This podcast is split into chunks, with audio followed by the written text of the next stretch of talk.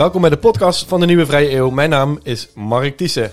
Als student geschiedenis heb ik colleges internationale betrekkingen gevolgd bij Arend-Jan Boekestein in Utrecht. En dat waren echt mijn favoriete colleges uh, uit mijn studententijd. Ze gingen over geopolitiek en machtsdenken en hij liep daar doorheen op basis van het boek Diplomacy van Henry Kissinger, die zelf ook ooit minister van Buitenlandse Zaken in de, VS was. Uh, en waar Europa in de 19e eeuw, waar die colleges onder andere over gingen, en in de eerste helft van de 20e eeuw het geopolitieke en machtspolitieke centrum van de wereld was. En die machtspolitiek ook echt aan de orde van de dag was in hoe staten met elkaar omgingen, lijkt het alsof Europa dat denken inmiddels verleerd is. Terwijl het in andere delen van de wereld juist weer in opkomst is. Sterker nog, Europa lijkt zwak tegenwoordig. En zeker als je het vergelijkt met de machtige Europese staten van de 19e eeuw. China en Amerika domineren de internationale geopolitiek. Rusland daagt Europa uit en het lijkt daarin zelfs de overhand te krijgen. En wanneer Rusland dreigt de Europese invloedssfeer binnen te vallen, dan is het tekenend dat Europa niet eens meer aan tafel zit, want dan worden de Amerikanen van stal gehaald om één op één met de Russen te praten. Europa is militair zo goed als machteloos en afhankelijk van de Amerikanen. Als we zelf iets zouden willen, dan kan dat eigenlijk helemaal niet. Maar toch heeft Europa op andere gebieden ongelooflijk veel macht. Economisch is het misschien wel de belangrijkste speler in de wereld. En het verhaal van democratie, vrijheid, stabiliteit en vrede van Europa, dat is echt nog steeds een van de mooiste en aantrekkelijkste verhalen die ooit verteld zijn. En het heeft zijn invloed op de hele wereld. Europa lijkt verleerd om die macht in te zetten. En het lijkt het machtspolitieke denken van de 19e eeuw echt helemaal kwijt te zijn. Dat is het denken van mensen als Bismarck, Metternich en de Russische tsaren zoals Alexander en Nicolaas. Mensen die Poetin bijvoorbeeld heel erg inspireren in zijn handelen. Dat is ook het denken waar die colleges van Arend Jan over gingen. En hij geeft mij in deze podcast een opfriscursus. Wat was dat 19e eeuwse Europese machtspolitieke denken? En wat kunnen we daar nu van leren van iemand als Bismarck of van Metternich? En hoe staat Europa er nu eigenlijk voor? Soms kunnen we ons ook wel afvragen: wat zouden die 19e eeuwse machtspolitieke politici en staatsmannen nu gedaan hebben? Veel plezier met luisteren.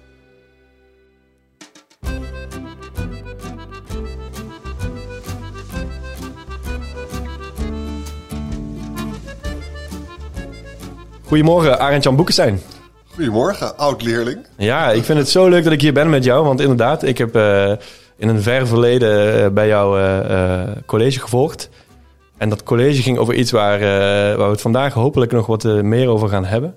Jij was destijds docent internationale betrekkingen, geschiedenis van de internationale betrekkingen in Utrecht. In Utrecht. Ja. En een van de populairste colleges daar was, ik weet de naam niet eens meer, maar het was volgens mij gewoon inleiding internationale betrekkingen. Ja. En daar heb jij uh, colleges geha gehouden over de 19e en 20, 20e eeuwse geopolitiek. Ja. En hoe dat toen werkte. En, uh, Met het beroemde boek van Diplomacy van Kissinger. Van Kissinger, die zelf natuurlijk een uh, praktijkdeskundige was. Hè, als oud-minister in de VS. Kissinger is zo interessant. Hè? Je moet dus bedenken, hij werd dus geboren in de Beieren, hè, dus in Zuid-Duitsland. Joodse jongen. En die wordt dan in elkaar geslagen door de opkomende naties. Hè? Dus hij heeft dus heel anders dan jij en ik meegemaakt het verschil tussen leven en dood. Hè? En weet nog op het juiste moment te vluchten naar uh, Amerika. En weet daar ook, hij was verbaasd in Amerika dat hij, gewoon vrij over straat kon lopen. En is toen dus met dat wereldbeeld, dat, dat gitzwarte wereldbeeld, de mens is de mens een wolf, hij wist wat hij hoorde had, is hij keihard gaan werken. En uh, Harvard ingekomen, omdat hij namelijk voor de de, de Amerikaanse krijgsmacht ging werken in Duitsland. Hij heeft ook dus de, mede de concentratiekampen bevrijd, al die ellende daar gezien. Hij heeft ook op nazi's gejaagd. En als je in de Amerikaanse krijgsmacht gewerkt, was het ook een ticket naar een scholarship voor, uh, voor Harvard. Toen was Amerika nog een echte meritocratie eigenlijk. Ja. Zou dat, dat nu nog kunnen? Nou, het is, dat is heel goed dat je dat begint. Ik ben heel somber over wat de Republikeinen in Amerika doen. Het is werkelijk bij de ratten af. En als zij de democratie afschaffen in Amerika, dat kan dus hè, via die kieswetten. En als dus een verkiezingsresultaat je niet bevalt, dat de Republikeinse meerderheid in het deelparlement zegt: Nou, wij gaan gewoon door. Ja, dan is het dus afgelopen. Ja. Met grote gevolgen voor Nederland ook. Ja, dit is dus heel interessant, want ik zei net voordat wij de, uit, de uitzending begonnen. Als wij iets vinden wat niet in onze voorbereiding zat, maar wat interessant is, dan gaan we daar gewoon op induiken. En dit is er dan eentje van. Wel weer voor de, met gevolgen voor ons. En da, daar gaat de uitzending ook over vandaag. Hè? Dus uh, ik heb jou benaderd met de vraag: kunnen we dus over, erover hebben hoe het kan dat Europa niet meer machtspolitiek denkt. En ook natuurlijk, dat is vrij obvious, een steeds kleinere machtspolitieke factor aan het worden is op het wereldtoneel. En dit is dus een van die dingen die bij mij uh, in het hoofd ook speelt. Eigenlijk het afscheid van Amerika van het toneel van de, het democratische toneel, zeg maar. Um, en ik heb het gevoel dat wij in Europa niet bezig zijn met wat de gevolgen er voor ons zijn als Amerika die stap terugzet. Uh, Dat kan een isolationistische stap terug zijn, maar ook een stap terug op het gebied van democratie. Dat ze dat gewoon niet meer de democratische leider van de wereld zijn. En beide hebben dramatische gevolgen. Hè? Als je het een langer perspectief plaatst, Nederland is natuurlijk uh, heeft de neutraliteitspolitiek gehad. Hè? Dus wij wilden niks van machtspolitiek hebben. We probeerden de dans te ontspringen. Hè? Nou, vervolgens gaat dat natuurlijk helemaal mis in 1940. Dat was natuurlijk een grote crisis, want dat heeft dus niet voorkomen dat Hitler langskwam. Niet voor niks op dat de jaren 60 jongens, als ze dus naar woorden zochten om hun ouders zo veel mogelijk te beledigen, is dat ze zeiden: ha, jullie dachten dat neutraliteitspolitiek voldoende was. Hè? Ja. begonnen over dat, over dat punt. Nou, dat is, dat is naadloos overgegaan in, de, in het NAVO-lidmaatschap. Maar eigenlijk waren we daar ook volkomen afhankelijk van de Amerikanen. De Amerikanen waren bereid om onze veiligheid nog steeds te betalen en te garanderen. En nog steeds.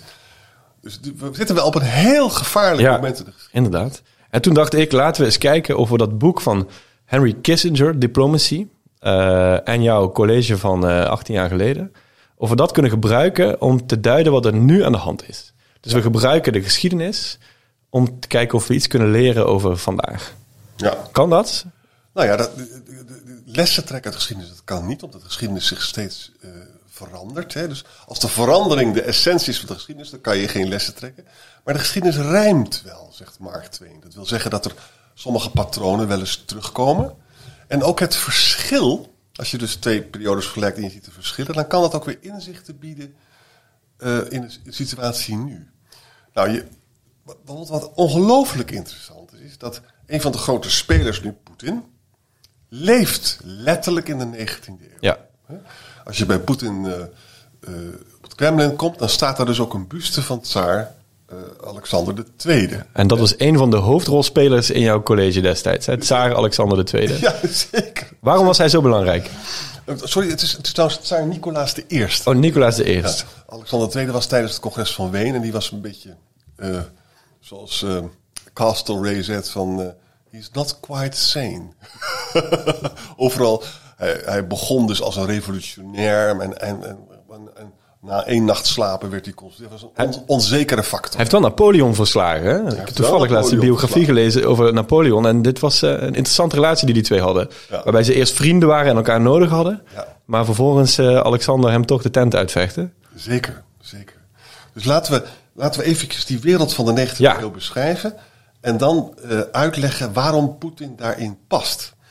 Dit was nog de tijd, het congres van Wenen, dat er nog geen echte uh, parlementaire democratieën waren. Er waren wel parlementen, maar uh, zoals, zij, zoals wij die kennen, was er natuurlijk nog niet. Hè? En het was ook nog zo, dat was het herstel van het ancien regime, dus de periode voor Napoleon, werd ingezet in 1815. Dat wil zeggen, de koning had nog heel veel macht. Uh, en er was ook een soort alliantie, dat noemden ze de Heilige Alliantie, herinner je nog, tussen Habsburg, Oostenrijk, Pruisen, ook conservatief, hè, de kernstaat waar Duitsland uit voortkomt, hè, uh, en Rusland. Uh, en die zeiden van wij vinden elkaar, want wij vinden ideologisch met elkaar dat als ergens een vorst aan de macht is, dan is dat legitiem, want dat is het vorstenhuis. En die moeten daar ook blijven. Dus als er ergens een opstand komt, dan gaan wij uh, met onze legers daar naartoe. Dat gebeurde in Spanje bijvoorbeeld. Hè? Dan gaan we de legitieme vorst gaan we daar uh, weer herstellen. Dat gaf dus, uh, zeg maar, orde aan, aan, die, aan dat Weense systeem. Hè? Er waren drie belangrijke mogelijkheden. Duitsland, sorry, Pruisen, Oostenrijk en Rusland die dat deden. Engeland moest daar niks van hebben, want die was natuurlijk democratisch verder. En Castlereagh zijn We Are Fish hoor. En Salisbury later ook en al die andere. Wij, eh, wij, wij hebben geen eh, continentale belangen. Wij willen eigenlijk alleen maar verdelen en heers spelen op het continent. Want dat is goed voor Engeland. Nou, het gekke is dat die orde, die dus heel conservatief was en, en eh, gericht was op het, op het behoud van de monarchie, dat die een, de langste periode van vrede heeft ingele- ingeleid. En überhaupt de 19e eeuw heel, van een heel vreedzaam karakter heeft voorzien. Hè. 18e eeuw zeer bloedig, 19e eeuw relatief vreedzaam. In het midden even de Krimoorlog en zo. Natuurlijk 1870, Frans-Duitse oorlog. Maar in vergelijking met de 18e of de 20e eeuw is het een fantastische eeuw. Je blijft leven, dat is al heel wat. Hè. En nou, deze mensen dachten natuurlijk in termen van invloedssferen. Want ja, het ging wel om zo dat de koning moest zijn macht natuurlijk behouden. Hè? En dat is hoe Poetin nu ook denkt. En dat is precies zoals Poetin nu ook denkt. Hè? Poetin vindt dus de ineenstorting van Rusland de grootste geopolitieke catastrofe van de eh 20e eeuw. En die probeert dat nu te herstellen. En hij probeert het herstellen op basis van macht. En daar vinden wij heel moeilijk te begrijpen, want wij hebben ons letterlijk losgezongen van de macht. Wij zijn geloven in democratie, ook het uitdragen van de democratische waarden en van mensenrechten. En als je over macht begint te praten, dan ben je al een beetje vies en voos. Hè? Daar houden wij niet van, dan ben je een slecht politicus. Terwijl natuurlijk het punt is dat als je macht inzet om het machtsevenwicht te behouden, dan zijn de kosten om een oorlog te beginnen te hoog en dan behoud je de vrede. Dit heeft dus ook een moreel aspect. Hè? Machtspolitiek wordt vaak onder de tafel gegooid. Het wordt gezien als heel immoreel juist natuurlijk. Ja. Maar goed, er is ook een donkere kant en dat is deze. Dat, eh, als je dus 19e eeuws denkt, dan zeg je dus de Oekraïne is gewoon Russische invloedssfeer. Hè? En daar maken we dan een eh, verdrag over. Ja, moet je ook wel eerlijk toegeven dat dat dus betekent dat de mensen in Oekraïne willen absoluut eh, geen onderdeel meer zijn van Rusland. En die laat je dan dus zitten. Dus democratie en mensenrechten is ook een grote kracht. En als je dat dus kapot laat gaan met een deal, dan gaat er ook iets kapot. Dus om even het verhaal helemaal af te maken. Eh Metternich was, is, is de man geweest die dus door die heilige alliantie de ondergang van de Oostenrijkse dubbelmonarchie 100 jaar heeft weten uit te stellen. Moet je je voorstellen, 1815 wordt dat in elkaar gezet. Iedereen wist dat die veelvolkerenstaat, dat dat niet lang zou bestaan. Zeker niet als je dan die ontwikkeling van de nazistaat krijgt. Hè? Waarbij al die etnische eh, minderheden natuurlijk ook een eigen staat willen hebben. Dat gaat fout. Nou, door die heilige alliantie is dat 100 jaar lang uitgesteld. Bismarck daarna was bezig om de Eerste Wereldoorlog te voorkomen. Ja, hij wilde dus betere relaties hebben met zijn buurstaten dan die buurstaten onderling. Hij was tegen eh, hele grote koloniale avonturen. En hij wilde de Duitse eenwording van 1870 veiligstellen. Hè. Dus het waren conservatieve krachten die erop gericht waren om juist stabiliteit te krijgen. De ellende is alleen, en dan komt weer de relatie met de Oekraïne, heel interessant. Bismarck heeft eh, Duitsland niet gedemocratiseerd. Heeft dat tegengehouden. En dat is natuurlijk ook een, weer een grote bron van instabiliteit geweest. eh, die geleid heeft tot de, een zwakke Weimar-republiek en de opkomst van Hitler. Nou, parallel even met Oekraïne. Dat is grappig, want eh, Ja. eh, eh, al die jaren dat ik zeg maar eh, 19e en 20e eeuwse geschiedenis heb gestudeerd, heel veel argumenten leiden naar Hitler. Hè? Dus Ja, omdat dat toen gebeurde, ja. was er uiteindelijk de opkomst van het nationaal socialisme en Hitler. Maar goed, maar de, even, even het punt af te maken van... er zijn dus twee kanten. Aan de ene kant het mooie van het machtsevenwicht dat het oorlog voorkomt. Maar je moet je altijd afvragen in wiens belang is het dan. Hè? Als dat gepaard gaat met onderdrukking en Ja. uitstel van democratie... betaal je ook een prijs. Nou, daar heeft... Dat heeft Bismarck natuurlijk gedaan. Dat is de negatieve kant van Bismarck. Dat je dus die Duitse democratie eh, stagneert of tegenhoudt. Hè? Hetzelfde probleem heeft Poetin nu. Dat en, daar waar ik- daar maak ik nog een beetje hoop uitput. Kijk, als je naar Kazachstan gaat hè, en daar meedoet om de, elitewisseling te regelen en 8000 mensen in de bak gooit. Niet iedereen in Kazachstan vindt dat nou zo wonderlijk mooi. Hè? Eh, de mensen in Wit-Rusland zijn niet allemaal verliefd op Lukashenko. En die wordt wel gesteund door Poetin. Eh, Poetin heeft aan Oekraïne bereikt wat hij niet wil hebben, namelijk dat de nazistaat Oekraïne sterker wordt. Hè? Op de langere termijn denk ik toch dat die gedachte van democratie en mensenrechten, die blijft bestaan. En die geeft ook eh, problemen binnen 20 jaar. Als we nou kijken naar eh, die drie namen die jij ook noemt, dus Metternich, de Oostenrijkse, eh, ja, hoe, hoe zeggen we het, Rasputin eh, op het gebied van geopolitiek, Ja. in de Nap- Napoleontische tijd. Dan heb je Bismarck aan het, zeg maar de tweede helft van de 19e eeuw, die Ja. van Pruisen het grote Duitsland maakt. Ja. En Tsaar Nicolaas ongeveer in diezelfde periode volgens mij, die juist op, op die inspiratie is voor Poetin.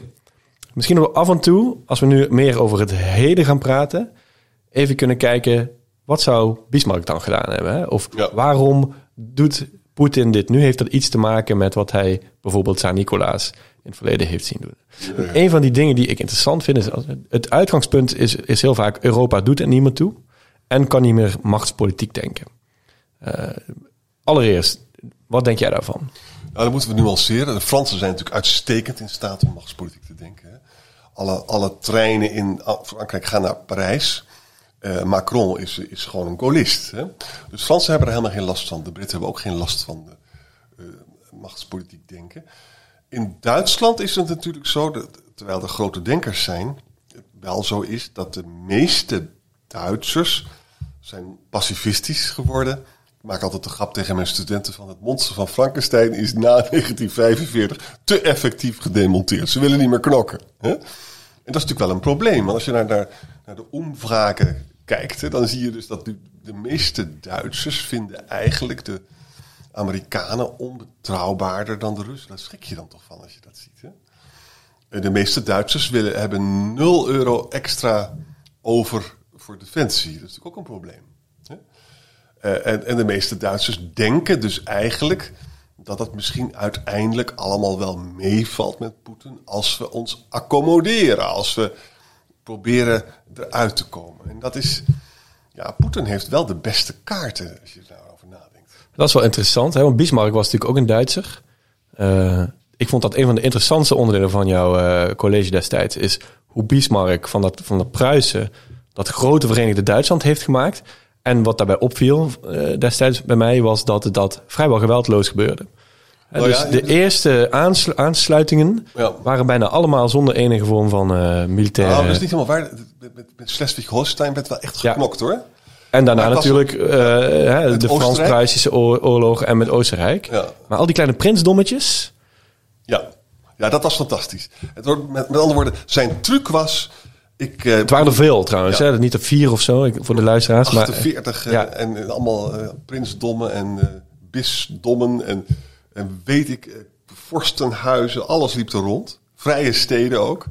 Ja, de truc was dat als je gaat vechten met eh, Frankrijk 1870, dan moeten alle bestaande Duitse krijgsmachten met elkaar gaan samenwerken. ah, dat herken ik dit. eh, En dan heb je natuurlijk, ja, dan ben je eigenlijk met een politieke unie bezig. Hè? Ja, en, en wie bepaalt dan waar ze naartoe worden uitgezonden? En eh, ja, die vragen kennen we van eh, vandaag. En toen bovendien, ja, het was zo'n ongelofelijke winst voor Duitsland. En die Duitse eenwording kwam tot stand. En toen was het ook logisch geworden van, nou ja, dan gaan we nu dus een, een Duits keizerrijk starten. Waarbij dus de Pruisische keizer, hè, koning, wordt de Duitse keizer. Die overigens, Wilhelm II, die alles weer verknalt. Hè? Maar goed, dat is een Ja, ander verhaal. nogal. Ja. En wat, als jij kijkt naar Bismarck en eh, stel hij zou vandaag eh, kanselier eh, van Duitsland zijn. Wat zou het eerste zijn, eh, wat, of hoe zou hij daarin staan in die strijd met Poetin, maar ook de rol van Europa en de wereld nu? Het zijn natuurlijk hele lastige vragen. Maar, maar de lastige vragen zijn altijd het leukste. Hè? Ja, In de wetenschappelijke zin kan counterfactuals zijn precies, dat mag allemaal niet. Maar juist Nee. daarom is het zo leuk. Precies. Zie je niet? verboden. Niemand luistert hiernaar, dus dat maakt niet uit. Kijk, weet je, ik denk... Mensen zeggen vaak, en dat is een punt... Poetin is een groot tacticus, maar niet een groot strateeg. Hè? Bismarck is een onvoorstelbaar. Toen hij ambassadeur was van Pruisen in Londen... Dat, dat weten we nu uit de archieven... Hè? heeft hij precies gezegd hoe je de Duitse eenwording zou kunnen eh, doen. Hij sprak dus met de Britse ambassadeur, heeft het allemaal opgeschreven. En hij zei dus, eh, nou moet je Denemarken pakken, en je moet dus Oostenrijk en dan moet je Frankrijk doen. En zo zou je dat kunnen doen. Vervolgens wordt deze man ook bondskanselier. En hij doet het ook. Nou, dan ben je wel een strateeg hoor. Ja, Het is echt ja. onvoorstelbaar. Of je, hebt, of je hebt heel veel geluk, maar Ja, eh, hij had groot geluk dat eh, Napoleon III zo zwak natuurlijk was. Hè. Dat hij had een hele goede tegenspeler. Ik vind dus, Bismarck is van een veel hogere orde dan, uh, dan Bismarck. Dan Poetin. Uh, sorry, dan Poetin. Uh, en Bismarck had ook wel... Poetin is een gokker. Want kijk, laten we wel zijn, die oorlogen die Bismarck deed, die waren, zoals je zegt, beperkt. En de kans op overwinning was zeer groot. Ja, bij Poetin moet natuurlijk even een aantal vragen stellen. Van oké, je kan nog wel een stukje van de Oekraïne pakken. En dan kan je bijvoorbeeld een, een, corridor maken naar de Krim. Maar je hebt al een brug. Ja. ja. Uh, die mensen daar zullen niet van je houden. Dat kost een hoop geld, meneer Poetin. En dat moeten we dan ook bezetten en dat moeten we dan ook beschermen. En dan krijgen we dus nog meer sancties. Ik weet dat u dat, u, dat, dat, we redelijk beschermd zijn tegen die sancties. Maar ja, is dit nou handig? Hè? Bovendien zou, zou, uh, zou Bismarck ook vragen gesteld hebben van luister eens, in mijn periode ging Duitsland industrialiseren. Dat wordt dus die grote, dat zijn echt de, de, de geboorte van de Duitse industrie is laat, maar heel sterk. Hè? Kijk nou naar Poetin. Poetin is volkomen afhankelijk van olie en gas. Nou, het is niet zo moeilijk om, als je strategisch denkt, dat over 20, 30 jaar is dat toch echt minder waard, zou ik zeggen. Dus wat zou Poetin nu moeten doen? Wat zou Bismarck doen? Die zou even gaan nadenken over. Uh, Poetin ja. zou zeggen: Ik wil wel met die waterstofjongens gaan praten. Want ik, wil, ik wil echt iets. En, en, en kijk naar Qatar en Saudi-Arabië, die doen dat dus nu ook. Die zijn echt aan het. En dan denk je dus aan je kinderen als je dat doet. Je moet natuurlijk ook voor de toekomst veiligstellen. En dat het begint bij een sterke economie en een sterke industriële basis. Terwijl Poetin worstelt met waanzinnige corruptie.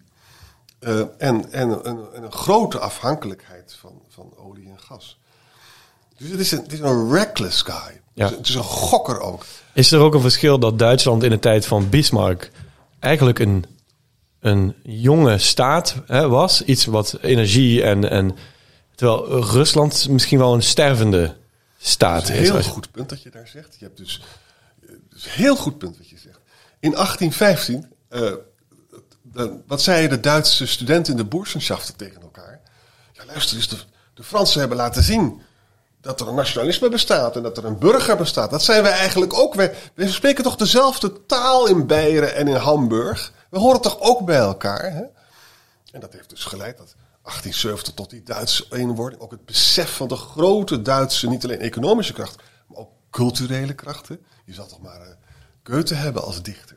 Je zal toch maar Bach en Beethoven kunnen bijschrijven. Dat is een fantastische cultuur. Hè? Dus er was grote vitaliteit in Duitsland.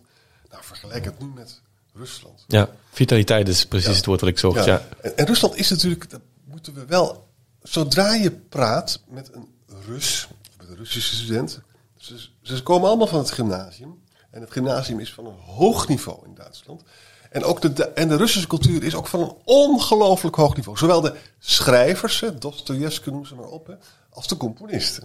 Dus dat, het is een zeer begaafd volk. Alleen kijk eens hoe het er nu bij staat. Het mag allemaal wel waar zijn dat ze goede universiteiten hebben en grote denkers en ga zo maar door.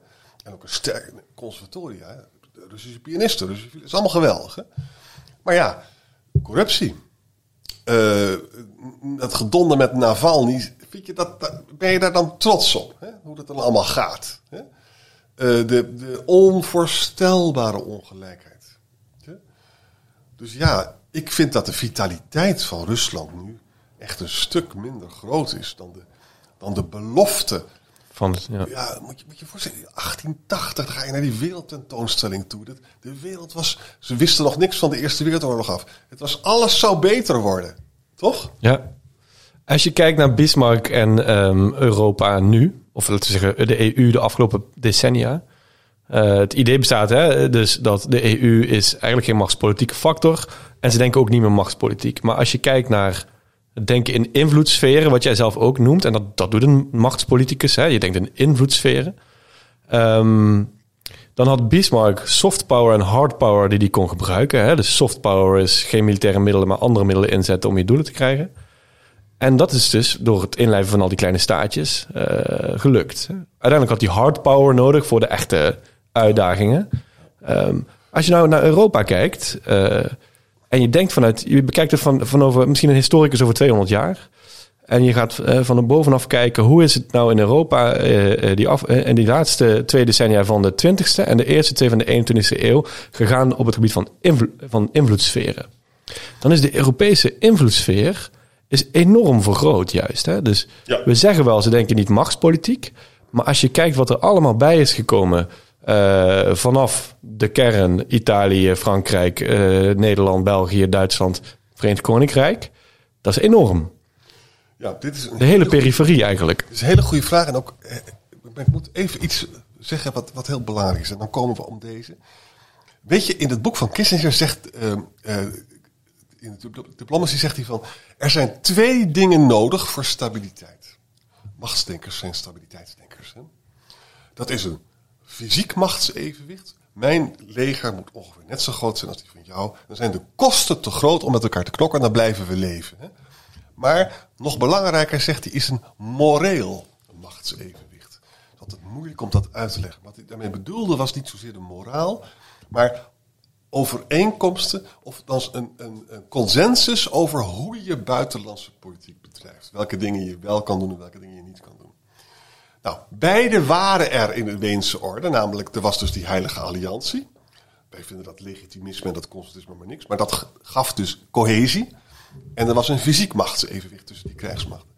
Als we dat nu even plaatsen naar de 21ste eeuw, dan slaat de schrikje om het hart.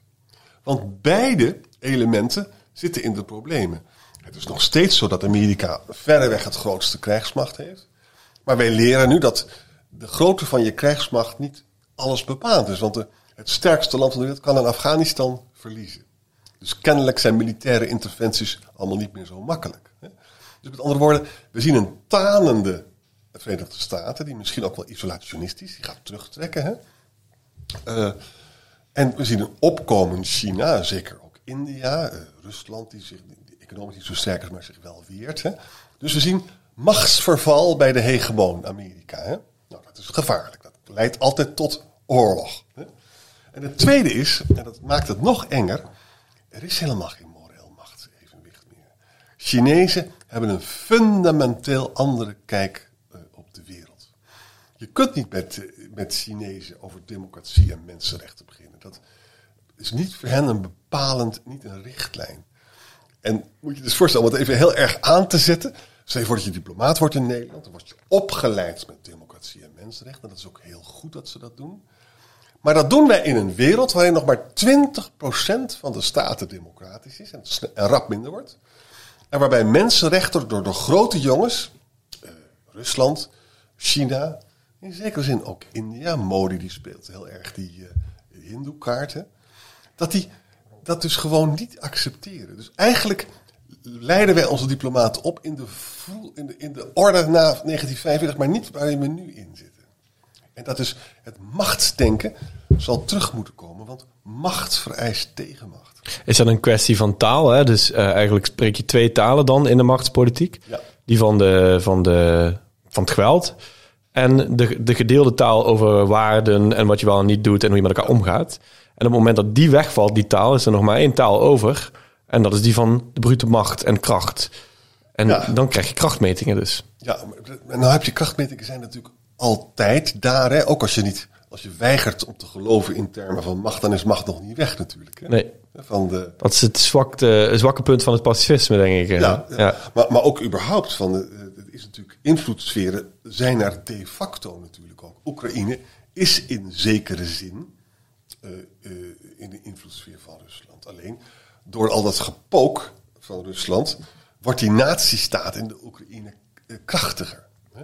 Maar wat ik dus echt eng vind, is dat wij zouden natuurlijk een internationaal congres willen hebben waarbij we de dingen regelen, dat we een afschuwelijke oorlog kunnen voorkomen, ook met China, want tegelijkertijd speelt Taiwan. Een van de horrorscenario's is dat Poetin aanvalt in de Oekraïne. Ja. Ik zie in Taiwan, dan zitten wij heel glazig naar de tv te kijken, kan ik je vertellen. Is dat er? Ik zie dit inderdaad, dit scenario voorbij komen. Maar uh, zie die Taiwan binnenvalt of aan. Is dat een reëel scenario? Want de consequenties zijn. Het wordt, het wordt als je strategisch denkt, is de prijs niet de. Uh, hè? Oh, het is, het is heel angstaanjagend. Uh, militair kan het. Ja. De Amerikanen hebben al impliciet toegegeven dat ze niet in staat zijn om dat echt te voorkomen. Als ze dat willen doen, wordt het buitengewoon bloedig. Wat dat zo angstaanjagend maakt, is dat als je de Chinese buitenlandse politiek goed volgt, is dat Xi voortdurend uh, belligerente taal uitslaat. Het is van ons. Hè? En wij constant met vliegtuigen bezig is en zo. En wat het ook heel eng maakt, is dat Taiwan heeft chips waar wij een tekort aan hebben. Ja. En China eh, heeft dat helemaal niet. En als China Taiwan heeft, dan hebben ze ook de chips. Dus het is, het is een hele spannende tijd. En Xi weet als geen ander dat het Westen ongelooflijk verzwakt is.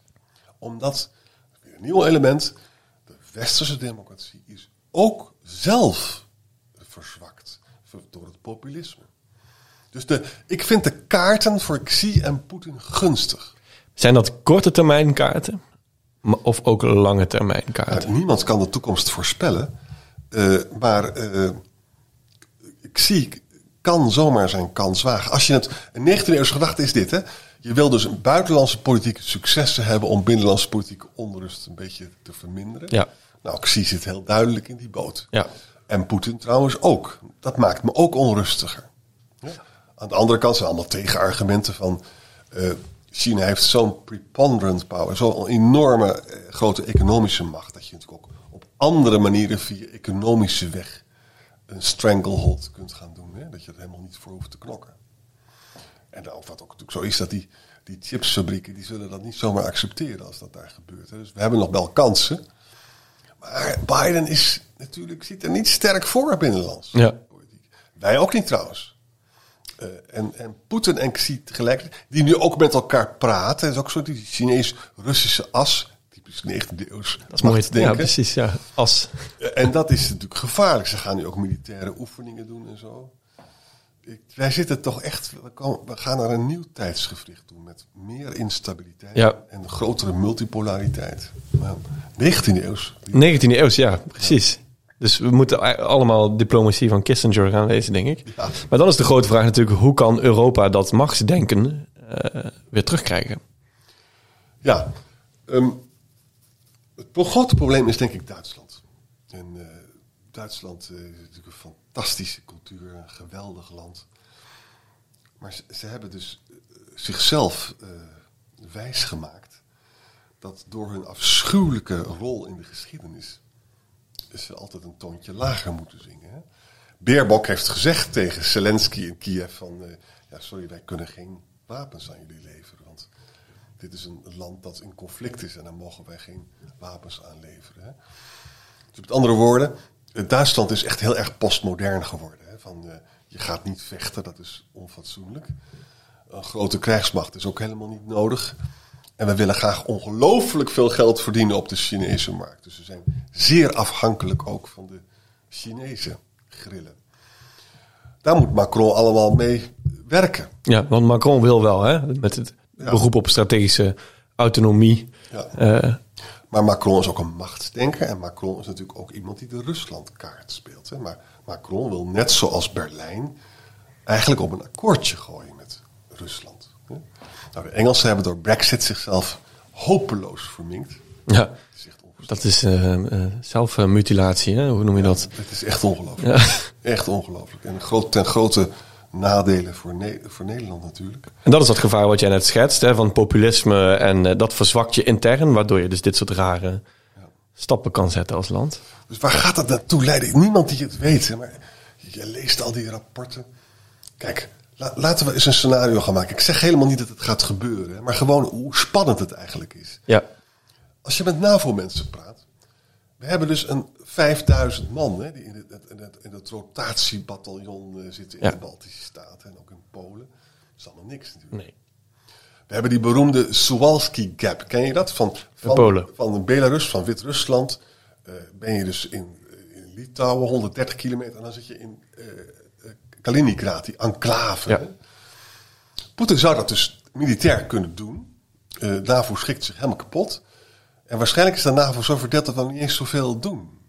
Maar je kunt eh, volgens mij letterlijk niks doen. Hè? Dus ik heb eens... eh, eh, Militair is dat heel lastig. Bart Groothuis hebben we ook al eens in de podcast gehad. Ehm, die is nu heel veel bezig met hè, hoe kun je, we kunnen wel willen samenwerken, maar we hebben de capaciteiten letterlijk niet. We hebben echt de Amerikanen nodig om überhaupt operaties uit te voeren. Hè. Dus eh, niet omdat zij de, de manschappen zouden leveren, maar op alle daaromheen ringende eh, eh, gebieden. Dus de Amerikaanse bescherming en de Amerikaanse generositeit heeft ons verzwakt. Ja, we hebben bijvoorbeeld de satellieten niet. En, en, en we hebben de, de airlift niet. En we hebben de, de inlichtingen niet. En we hebben ook niet een bevolking in Europa die nou bereid is om daar nou echt substantieel meer voor te betalen. nee. Of er zelf voor te vechten. Hè. Ja. En we hebben ook niet een Europese economie die er nou zo briljant voor staat gedurende die pandemie. Hè? Dat is natuurlijk ook nog een verhaal. Met andere woorden, Poetin zou het kunnen doen. En dan krijg je natuurlijk weer het punt van, als hij daarmee wegkomt, dan is er weer een breuk in die Westfaalse orde, waarbij nationale grenzen heilig zijn verklaard. Hè? Dat heeft hij dus met de Krim gedaan, maar dan ook nog met die Suwalski. Dan worden de Polen natuurlijk waanzinnig nerveus. Dus ik zou, wat zouden we nou moeten doen? Kijk, dat wij niet voor Kiev kunnen gaan knokken, dat begrijp ik ook allemaal wel. Hoewel ik het buitengewoon treurig vind voor de Oekraïnse bevolking. Maar het is geen artikel 5, hè, bijstand. Het is geen NAVO-gebied. Ik kan me wel voorstellen dat je toch probeert om wat wapens te, leveren. Hè. De Amerikanen hebben javelins van die anti-tank-raketten en zo. Je kan ze toch ook niet helemaal eh, in de steek laten. Maar goed, ehm, wat gaat er nu gebeuren? Als ze dus echt, echt aanvallen, dan krijg je dus een ontzettend prestigeverlies van het Westen natuurlijk ook.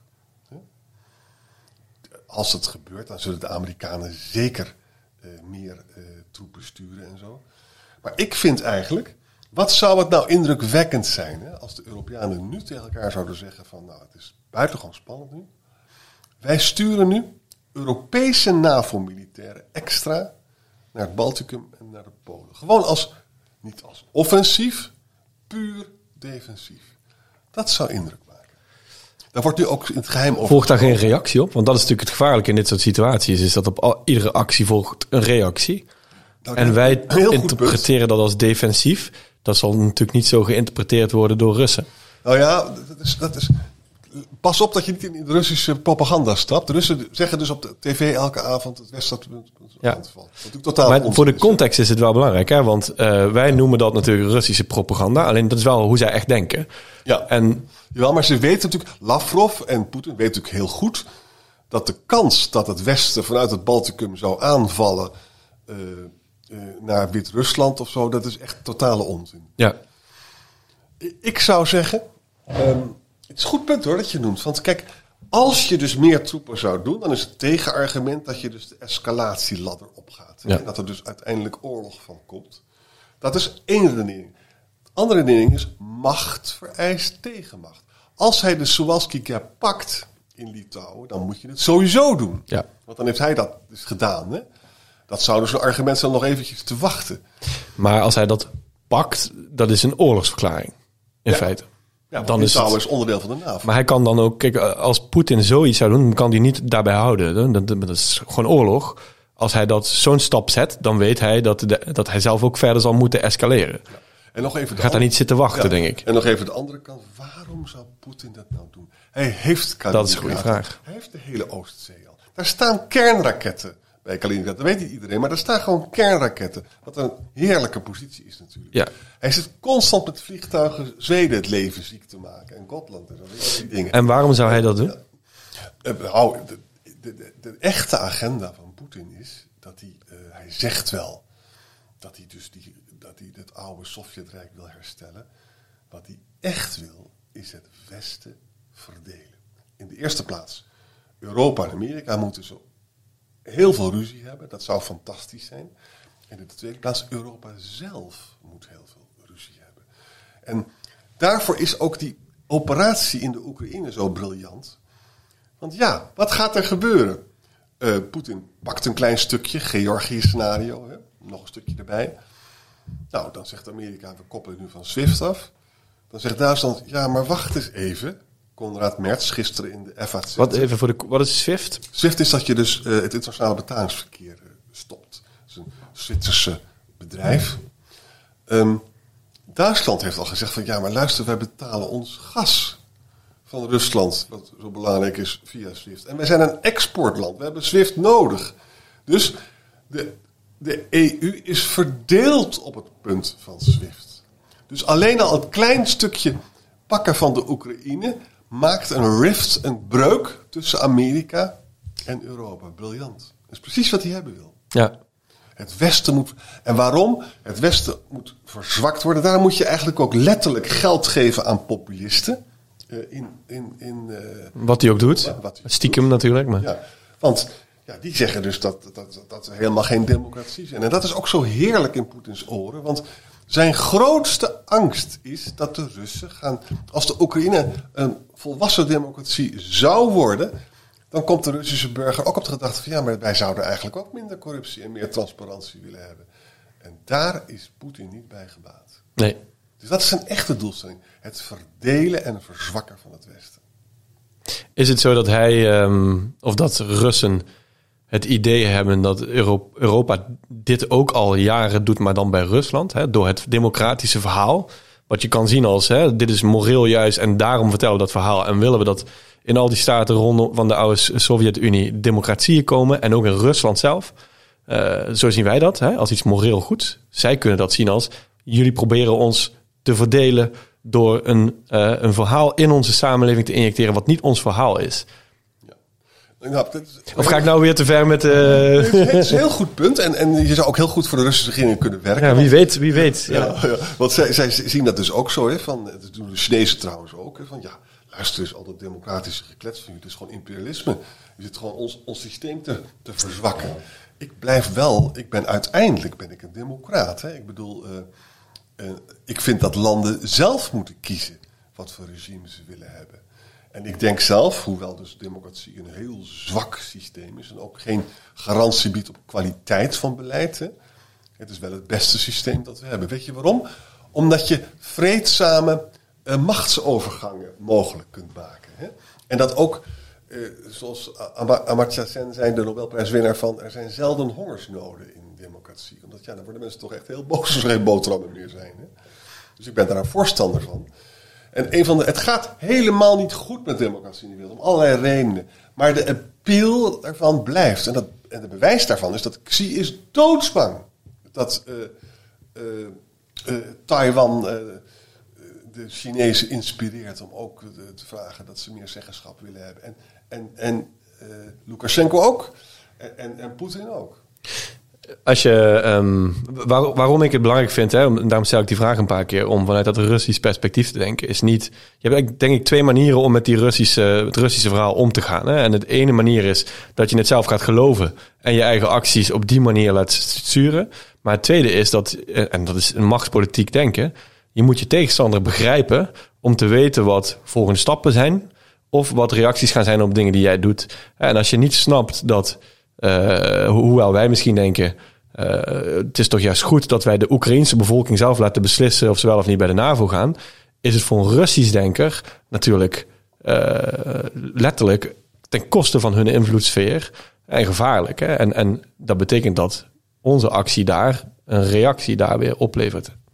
Ja, dan kom je dus met het grote dilemma, wat in Polen bijvoorbeeld ook speelt. Wij vinden wat, wat de Poolse regering rechtsstaat doet, vinden we zeer kwalijk. Hè? Maar als Brussel Polen te hard aanpakt, dan bevorderen we, dan helpen we juist de zittende macht. Ja. Die zegt van, ze zijn allemaal smerige smeerlappen in Brussel. Hè? Dus je laat de oppositie in Polen eigenlijk in de steek als je je te hard aanpakt op die rechtsstatelijke dwaling ontzettend dilemma. Hè? En toch moet je normen stellen. Ja, Merkel is toch Navalny in het ziekenhuis uh, in Duitsland gaan opzoeken. Begrijp ik ook heel goed dat ze dat gedaan heeft. Maar elke hulp, openlijke hulp van het westen van Navalny maakt zijn positie nog moeilijker. Ja, en is een bewijs voor wat in Rusland verteld wordt, dat hè, Europese landen en de EU eigenlijk uit zijn op het val van de Russische macht. En, en om het nog scherper te stellen van, kijk, Stel je voor dat je een democratische revolutionair bent. Hè? Net zoals dus de liberalen in Duitsland in 1880 waren tegen Bismarck en wilden, wat wilden ze? Wij willen ook koloniën hebben. Dat had dus eerder tot de Eerste Wereldoorlog geleid. Hè? Want die koloniale spanningen zaten ook in de Eerste Wereldoorlog. Bismarck zei van, mijn kaart van Afrika is Duitsland, zei hij. Ik heb daar geen zin in, in al dat gedonder. Ik wil de Duitse eenwording consolideren. Dus democratie in Duitsland had, dat, betekent dat je eerder de Eerste Wereldoorlog krijgt. Hè? Nou, hetzelfde geldt voor, uh, voor de Oekraïne. Als jij zegt van ik ben een democraat en ik ben voor mensenrechten en ik ga Kiev nu steunen met wapens, dan is het gevolg daarvan dat de oorlog die dan komt nog veel meer mensenlevens kost. Dus, dus buitenlandspolitiek is altijd een keuze tussen kwaden. Als wij stiekem een de facto invloedssferenregeling met uh, Rusland afspreken, waarbij we zeggen van nou ja, uh, wij zetten het op papier, maar wij beloven dat Oekraïne de komende tien jaar geen lid van de NAVO wordt. En, en we wenden daarmee een oorlog af, dan hebben we mensenlevens gespaard. Maar ja, die studenten in Kiev zijn niet bepaald eh, enthousiast over wat we gedaan hebben. Dus je moet altijd heel eerlijk zijn over de dilemma's die er speelt. Hè. Wapens leveren leidt tot escalatie. Hoe, hoe werkt zoiets? Want stel je voor, uh, Poetin stelt die eis. Hè? Uh, eigenlijk wil, wil hij een garantie dat er geen uh, lidmaatschap van NAVO of, van Oekraïne van de NAVO of EU of wat dan ook ooit kan komen. En dan kom je in de situatie dat als je hem daar zijn zin geeft, dat hij als een soort bully leert dat, dat zijn machtsmiddel inzetten resultaat oplevert. Uh, tegelijkertijd, stel het zou werken, de Chamberlain-route, maar dan succesvol. Uh, is het dan niet een goede zet? Want ze gaan er nooit bij komen natuurlijk. Ook hier fundamentele onzekerheid. Hè?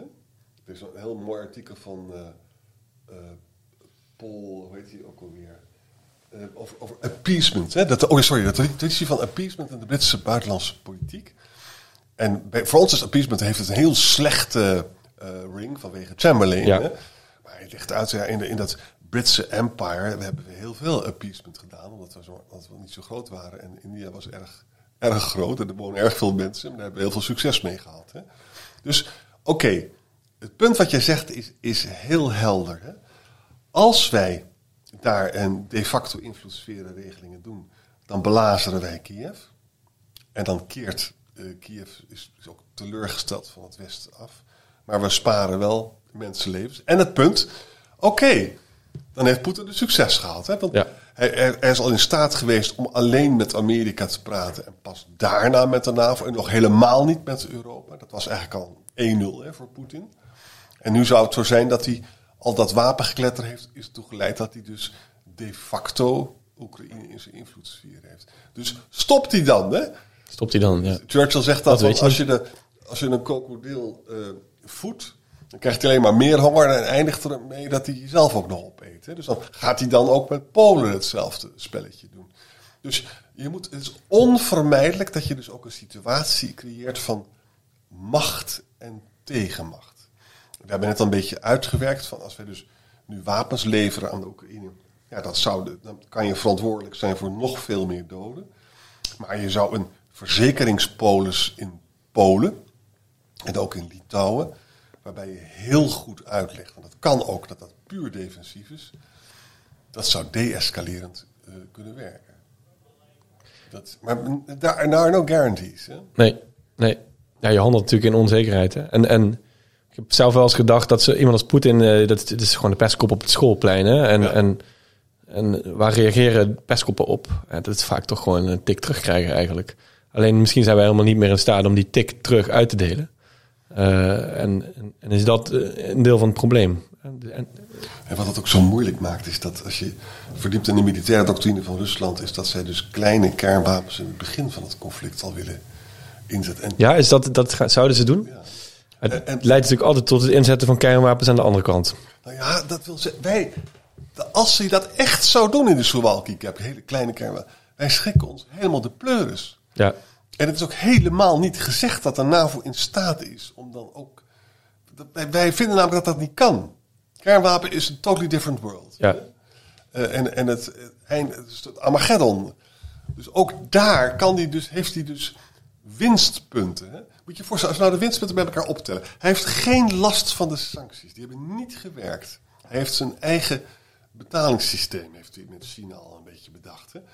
Hij is agrarisch autarkisch geworden geen staatsschuld. Heeft ongelooflijk veel foreign currency reserves. Ehm, hij kan liegen, bedriegen en dreigen. En, Ja. en zit tegenover staan dominees die over democratie en Die zich aan de regels hou- willen houden. En die niet bereid zijn om te knokken. Ja, Dus hij kan een heel eind komen. ja. Ja, ik word hier niet heel vrolijk van. Even, misschien om af te ronden. Wat ik een hele leuke vraag eh, vind eh, aan jou is... ehm, als Bismarck eh, tegenwoordig geleefd zou hebben... zou hij een Europese federalist zijn? Nou, net zoals Churchill in 48 zei van... kijk, wij leven nu in een bipolaire wereld... waarin Amerika en, en Rusland voor het zeggen hebben. Als je als Europees land nog enige invloed wil hebben... dan zal je samen moeten werken. Dat is een ijzeren logica. Hè? Nou, dat geldt nu a fortiori, om het deftig te zeggen. Ehm, Amerika is instabiel geworden en minder machtig... en ook minder bereid om te interveneren...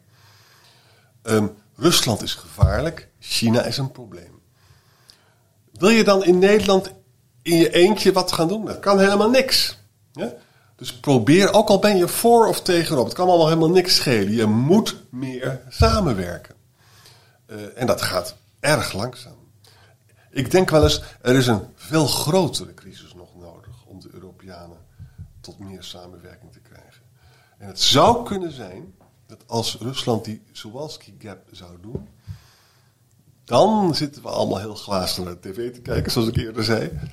En dan is het ook zo dat, de, dat, de, dat het buitenlandse politiek, dan is het snel gedaan met het veto, denk ik. En dan zullen ze ook zeggen van jongens, nou moet de defensieindustrie gaan samenwerken en nou moet Ja. we echt taakspecialisatie Ja. doen. Dit is gewoon levensgevaarlijk. Ja, ik hoop eh, niet dat dat op die manier eh, moet gebeuren. Maar ik denk wel eh, dat we bij, erbij gebaat zouden zijn... als we wat meer slagkracht zelf zouden hebben. Ja. En de, de- je merkt ook wel dat de, in de publieke opinie en ook in de politiek dat het, hè, als je tien jaar geleden, toen jij bijvoorbeeld VVD-Kamerlid was, en discussies eh starten over eh, hè, een Europees leger. Die naam alleen al was, was vergif. Hè? Dat Ja. Europees leger, dan ben je Guy Verhofstadt. Eh, en tegenwoordig is het al, wordt eigenlijk al veel meer, misschien wordt het al wel zelfs een soort van gemaakt. En, en zijn we eh, eh, heel langzaam daar naartoe aan het bewegen, zoals alles in de EU natuurlijk heel langzaam en, Ja. en onopgemerkt gaat. En, en, en strikt formeel, een Europees leger kan natuurlijk niet, want nationale parlementen gaan nog steeds over de inzet van. van, van eh, Dat zou natuurlijk in de ultieme casus gaan veranderen. ja, zeker. Maar het is niet verstandig om die term nu te gebruiken, omdat er allerlei bellen afgaan. Maar wat we gaan Ja. doen, is we gaan een Europese zuil maken, in de NAVO. Ja. Waarbij we bij de Amerikanen uit onderhandelen dat als wij operaties alleen doen, omdat de Amerikanen het ook graag willen, dat we wel mogen gebruik maken van al hun spulletjes. Want we hebben dat nog steeds heel hard nodig. En we moeten natuurlijk gezamenlijk meer geld aan defensie uitgeven. Dat moeten we echt doen. Want eh, Rusland heeft leuk spul staan. Ja. En, eh, Is dat een enorme dark... eh, zeg maar, voor mij is dat heel onduidelijk. Hè? Dus hoe sterk is zo'n Russische krijgs, krijgsmacht nou echt? Eh, dat kijk. is moeilijk om dat na te gaan. Dat kun je eigenlijk pas duiden op het moment dat die ingezet wordt. Nou, wat Rusland dus doet, het is echt briljant hoor. Het is niet groter dan de combinatie van de Benelux-economie. Het is helemaal niet zo'n vreselijk rijk land. Hè. Het de krijgsmacht is vrij groot, heeft best problemen. Maar ze zijn heel goed in cyber, wat je natuurlijk heel erg nu Ja. nodig hebt. Ze zijn heel goed in trollen en, en mensen uit elkaar spelen. Ook heel belangrijk. En ze zijn heel goed in de specifieke eh, wapens en mannetjes die je nodig hebt voor die operaties op de Krim, special forces. Daar zijn ze heel goed in. Nou, die, die kun je heel goed gebruiken. En stel En nou dat je zou... kernwapens. Stel nou dat je zou zeggen, oké, eh, Duitsers eh, die zijn iets te pacifistisch. De krijgsmacht is ook niet ingericht op eh, offensief of überhaupt defensieve acties. Maar de Fransen misschien wel. Ehm, als je nou in een totaal hypothetisch scenario zou zeggen, oké, we geven de Fransen even vrije hand. Die sturen hun krijgsmacht naar die, eh, eh, die corridor. En het Russische leger komt tegenover het Franse leger te staan. En ze gaan echt gewoon samen eh, lekker robotje vechten. Ja, maar- Wie wint dat? Het, het probleem is dat de, de, de, Frankrijk is economisch minder sterk dan Duitsland. Weet je wat echt onvoorstelbare indruk zou maken? Dat zou echt fantastisch zijn. Als Frankrijk zou zeggen van oké, we gaan werken naar een Europese krijgsmacht. Wij stellen de vorstenschap, besch- gaan we Europeaniseren. De kernwapens, Duitsland aan meebetalen. Ja. En, en Nederland ook. En we maken er nog wat meer. Eh, en de, onze zetelende veiligheidsraad wordt een Europese. Ja, dat zouden we natuurlijk moeten doen. Eh, en natuurlijk moeten we naar Europese kernwapens toe. Maar dat ligt dus weer heel gevoelig in Duitsland. Omdat mensen dus kernwapens moreel verwerpelijk vinden. Terwijl daar, je moet daar ook weer steeds uitleggen, we kunnen kernwapens niet onuitvinden. Ze zijn er. Eh, wat je moet doen, is dat je probeert eh, vredesonderhandelingen te starten waarbij je tot een laag niveau van kernwapens komt. Dat moet je doen. Maar wel dat machtsevenwicht in stand houden. En eerlijk gezegd, als in Kaliningrad dus kernwapens staan, dan wil ik graag ook in Europa wat hebben. En anders komt er. Een zwakheid is ook een provocatie. Zwakheid leidt tot oorlog. Hè? Ja. Dat is heel belangrijk om te zeggen. Dat machtsevenwicht heeft dus ook een morele component. Het voorkomen dat de mensen sterven. En daarom moet je nooit een, een zwakke eh, partner tegenover een eh, agressieve, sterke tegenstander zetten. Exact. Ik hoop eh, dat het wel meevalt. Ja, maar dat, het probleem is dat we dat in Europa allemaal doen. Hè? We Ja. denken van, ach, het valt ook wel mee. En je zou kunnen zeggen van, Georgië heeft hij toch gewoon heeft die Abhazie en die andere een beetje gepakt en dat, daarna gestopt en zo. Het is natuurlijk wel dat sinds de 19e eeuw de aard van krijgsvoering heel erg anders is. Hè? Omdat je natuurlijk die voorste fraps hebt in, in die grote, eh, hè, dus de kernwapens. En ehm, het is niet meer even makkelijk om even lekker, zoals, de Duit, zoals Bismarck in 1870, eh, eh, je, je sterke buurland binnen te vallen. Want als je dat tegenwoordig doet, als, eh, dan krijg je gewoon een paar kernwapens om je oren. Kernwapens heeft absoluut vrede bevorderd. Alleen de ellende is, het kan ook verschrikkelijk misgaan. En er kunnen Als het misgaat, is het klaar natuurlijk. En als je kleinere kernwapens gaat maken, dan werkt dat zeer drempelverlagend. Dus er zijn best problemen. Waar ik bang voor ben, is dit. Dat als, we hebben het nog helemaal niet over gehad. Hij is de gas al aan het knijpen in de Jamal-pipeline. hè. Moet je je voorstellen, wij zitten in Groningers zijn nu kwaad dat we nog meer moeten oppompen voor een Duits contract.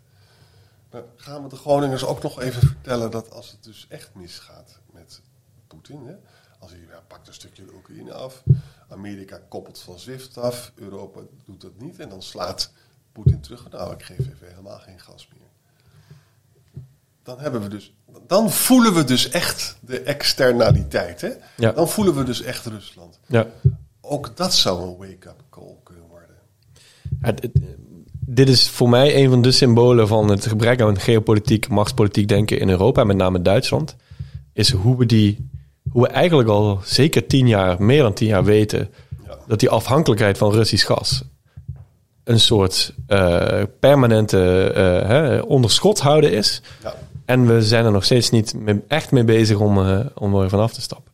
Het gaat natuurlijk veranderen in de komende decennia. Maar we weten het al van, van, van de Georgië-crisis. En die timing, hè, dus die, die asynchroniteit. We hebben waterstof pas over 20 jaar. Ja, En we hebben gas dus heel hard nodig. En Poetin weet dat dus ook. En dat is ook weer een factor die die oorlog dichterbij brengt. Nu is de kans om het te doen. ja, Dus ik maak me toch wel hele grote zorgen. ja. Nou. Nog een positieve noot om af te sluiten.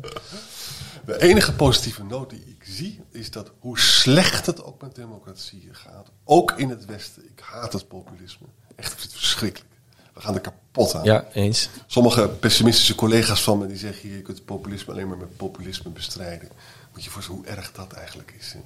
Je zou namelijk hopen dat je populisme met pluralisme, of het verdediging van pluralisme kan, kan doen. Of met ratio. Ja, Maar Dat lukt niet helaas. dat lukt helaas Nee. niet. eh. Maar goed, eh, een lichtpunt is toch... Oké, meneer Boekenstein, het gaat niet goed met democratie. Hoe komt het dan dat Poetin en Xi zo doodsbang zijn... dat hun burgers om democratie vragen? Kennelijk is daar in dat Atheense erfgoed... Hè, toch schuilt daar een grote vitaliteit. En daar hou ik me dan maar een beetje aan vast. Ja. Ik denk, ik denk eh, heel veel in verhalen. Eh, dat is natuurlijk omdat ik geschiedenis gestudeerd heb, onder andere bij jou. En de liberale democratie is toch het mooiste verhaal. Wat de mens eigenlijk ooit eh, verteld heeft. En dat Ja. zal nooit zijn kracht verliezen. Ja, behalve dus dat ik de Amerikaanse grond... En we zouden op een positieve noot eindigen. Ja, ja, ja, ja. ja, nou ja, maar nog één ding. De Amerikaanse grond is natuurlijk fantastisch. Dat is ook een onderdeel van de Europese verlichting. Er zijn veel contacten geweest. De Europese verlichting heeft het bedacht, als het ware. Daar is het uitgevoerd. Het is wel fascinerend om te zien dat die Amerikaanse Republikein, die eens zo'n fantastische partij, hoe, hoe erg die de weg is kwijtgeraakt. En wij weten dus ook dat democratie kwetsbaar is. Hè? En dat het zichzelf ook kan opheffen. Hè? Hitler is via democratische weg aan de macht gekomen. Hè? Dus ik ben toch een beetje bang dat de sombermans toch een beetje het gaat winnen van de optimist. Maar is ook zo dat uh, autocratieën hebben een groot probleem. Hè? Ze hebben bijvoorbeeld de machtswisseling is heel erg lastig. Die kan niet op vreedzame wijze. Nee, maar dat, en dat is waarom, als ik naar Rusland kijk. Kijk, China heeft nog die partij, hè? Dus dat is een enorme. Maar Rusland is Poetin. Ja. En ik zie in Rusland een tijdelijke geopolitieke machtsfactor. Dus uh, nu, en dat is waarom misschien ook juist extra gevaarlijk is, exact. kunnen ze iets, maar over 10 tot 20 jaar ja. is dat uitgespeeld. Maar dat is een, weer een, een onrust. Zorg, een kat in, de, kat in het nauw, hè, ja. is dat. Ja. En misschien zien ze dat zelf ook anders. Dat kan natuurlijk. Uh, nou, super bedankt. Ik, ik, uh, ja. Graag gedaan. We hebben helemaal bij wat betreft Henry Kissinger en uh, 19e eeuwse machtspolitiek. Heel leuk. Dankjewel. Tot ziens. Zeker.